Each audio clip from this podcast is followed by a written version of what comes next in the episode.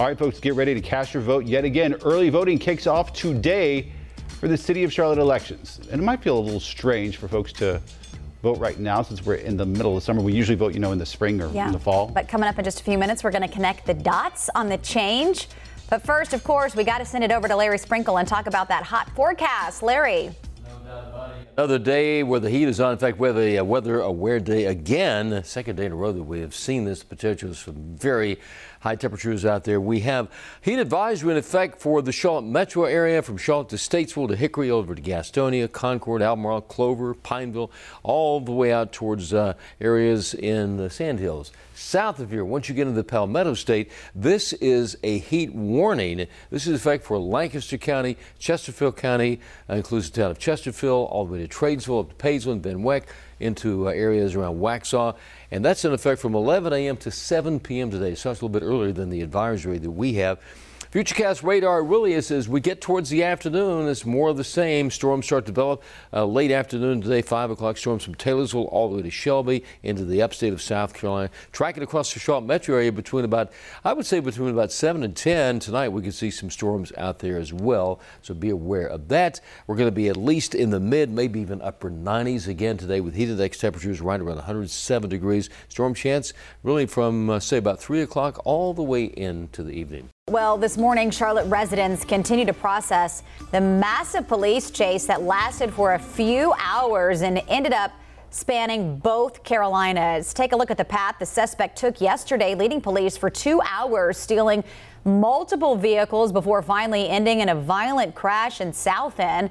So there's a lot to unpack this morning, and Wake Up Charlotte's Richard DeVayne joins us live now with the very latest. Richard? Yeah, good morning, Sarah. Good Thursday morning, all. Like you said, it ended right here.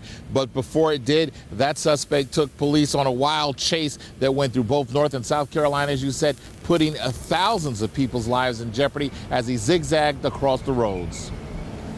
This was the end of a wild police pursuit, something like a scene in a movie. He was really driving crazy. So we watched him through Ballantyne, Calmer Road. In all, the man accused of stealing four cars throughout the city as Snoopy, the police helicopter, followed from above. All while the suspect sped in and out of traffic on sidewalks, across medians, and against traffic at some points, crashing into one car, then stealing another as the driver was checking on people in that wreck. Around to the passenger side of the car, the door was open. And I turned, and as I turned, I see my car moving, and I thought, did I put it in park? And it just, I was like, wow, it's making a perfect turn. It's gonna hit the cop cars. Like, how did, how could a car do that? And then I realized somebody's in my car. The pursuit ended after the suspect crashed a fourth vehicle at the intersection of South and East Boulevard. Police Chief Johnny Jennings says that his department decided to follow from above, not giving chase on the ground until he stole that last vehicle because of its chase pursuit policy. The only reason that started, at, the pursuit started at that point, is because we felt like there was a possibility that someone was still in that vehicle and that someone was in danger and kidnapped at that point. Yeah, that policy just changed last April. As for that suspect, he's been taken to the hospital for evaluation as well as making sure that he's healthy enough. And then he'll face a number of charges, including, uh, of course, auto theft. This all started as a burglary of a home. For now, right here in the South End, Richard DeVayne for Wake Up Charlotte. Turning to more of today's top stories in your morning rush. North Carolina's governor moving to protect abortion rights as surrounding states move to restrict them. Good morning. I'm Tradesha Woodward. Governor Roy Cooper signed an executive order protecting abortion rights in the state. Now, as Governor Cooper moves to protect abortion access in North Carolina, including for travelers out of the state, South Carolina leaders will meet today to consider even tougher abortion laws. Governor McMaster says he supports an abortion ban without exceptions, and with children being aborted throughout the country, there is no time to wait. Gastonia police have announced a plea agreement in their controversial arrest of a veteran. Police arrested Joshua Warrior last October on charges of illegally begging for money and resisting arrest.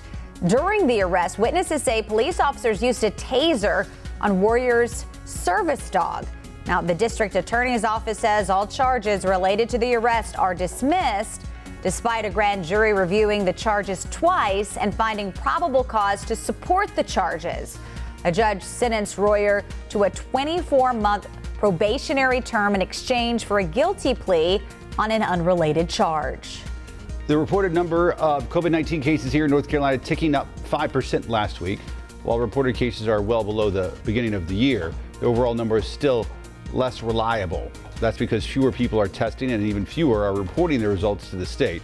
North Carolina wastewater testing shows the number of particles detected in the state's wastewater increased around 4% this week. The man accused of killing seven people at a 4th of July parade has confessed in detail to the shooting. Robert Crimo III made his first court appearance yesterday on seven counts of first degree murder. Police say in his confession he revealed he had considered a second attack in Wisconsin, but not enough planning was done to carry it out. A judge ordered Crimo to be held without bail. He's due back in court at the end of July. Attorneys for Senator Lindsey Graham say he'll fight a subpoena to testify in a Georgia elections case. A grand jury in Georgia investigating possible criminal interference in the 2020 presidential election wants to hear from Graham. He allegedly had a call with a top Georgia election official about rejecting certain absentee ballots. Graham denies any attempt to change any votes. And that is it for your morning rush. All right, let's switch gears and talk about sports because right now trending for the Carolina Panthers for Charlotte, the Queen City all in all new face for the Carolina Panthers. That's Baker Mayfield, former QB for the Cleveland Browns. He was the first round pick 2018.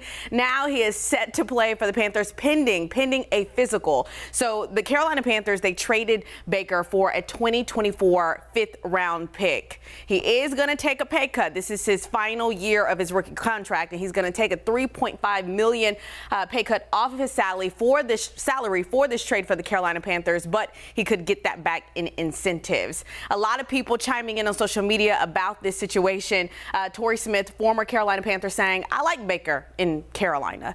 Another person saying, What about Corral? What does that mean for him? Others are saying, I think that's an upgrade over Sam, and not much was lost in the trade. Welcome to the Panthers, Baker Mayfield. So we want to ask you this morning, what are your thoughts? This is the third time we are seeing a new quarterback, a new quarterback for the Carolina Panthers. So hashtag wake up CLT or text us 704-329-3600.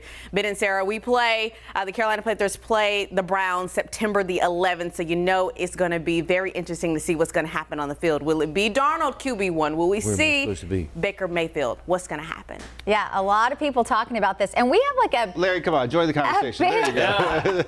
I had no idea. no, I think it's exciting. I'm glad to see it. Uh, he is, uh, you know, a decent quarterback, and I, th- I think he's the kind of guy that can take you to the playoffs, and that's what we need. He's done it before. Time to connect the dots. When we make the news, makes sense. Early voting starts today in Charlotte. You have two weeks to decide who leads the city in a delayed, oddly timed general election. It might feel a little weird voting in July. Let's connect the dots. City of Charlotte elections usually happen in the spring or fall, and usually they're in odd numbered years. This year, things are all out of whack. Delayed census numbers pushed back last year's city races, so the primary was held in May, and the general election is happening right now. This election will decide who leads Charlotte. Mayor Vi Lyles is running for re-election, and a number of familiar faces are running for city council. And because the election was pushed back a year, winners will have shorter terms, serving little more than a year. That means we get to do this all over again next year when voters head back to the polls in November 2023. And that is connecting the dots.